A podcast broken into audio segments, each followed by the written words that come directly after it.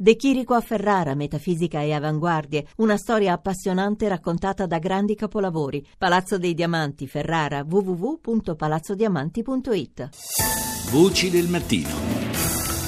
Adesso andiamo in Afghanistan e ci andiamo con la principessa Soraya Malek che insieme con il Centro Studi Cappella Orsini ha deciso di dare vita a un'associazione, un'associazione che si chiama Soraya d'Afghanistan Foundation per creare proprio un ponte fra il, l'Afghanistan e l'Italia e questo come? Valorizzando in modo specifico quello che è il patrimonio di saperi tradizionali afghani e realizzando poi una filiera di prodotti di artigianato locale per il mercato globale.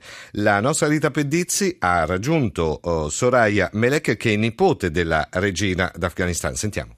Io ho l'onore di chiamarmi come mia nonna, che era appunto la regina Soraya d'Afghanistan, che ha regnato dal 1919 al 1929 insieme al marito che era il re Amanullah. L'importanza della regina nei dieci anni di regno, che era molto ascoltata dal re, dal marito, e soprattutto si è impegnata, immaginiamo sempre gli anni venti, nel diritto delle donne e nel diritto alle donne. Quei dieci anni di periodo d'oro dell'Afghanistan, l'emancipazione femminile, l'alfabetizzazione, la scuola obbligatoria per maschi e femmine è stato il fiore all'occhiello di questi dieci anni. Attualmente com'è la condizione femminile in Afghanistan? Ci sono molti, molti numeri che si dicono, le varie cooperazioni del mondo hanno tentato di aiutare in qualche modo, però grandi cose non sono state fatte. Sì, la scuola è obbligatoria, ci sono però per esempio tre turni al giorno per i bambini che vanno a scuola, mattino, pomeriggio e sera.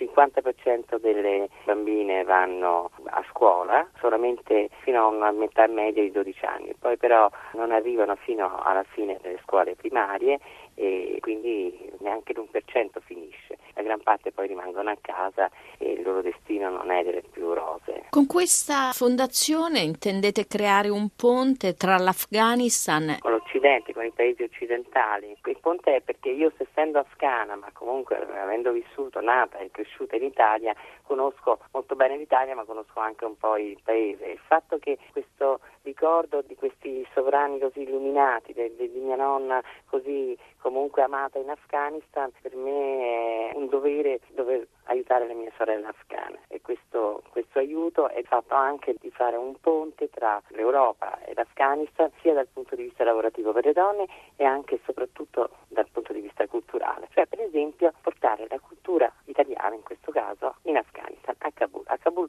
c'è un bellissimo posto espositivo che sono i giardini di Babur che sono stati restaurati dalla fondazione Aga Khan, che in italiano dicono Aga Khan.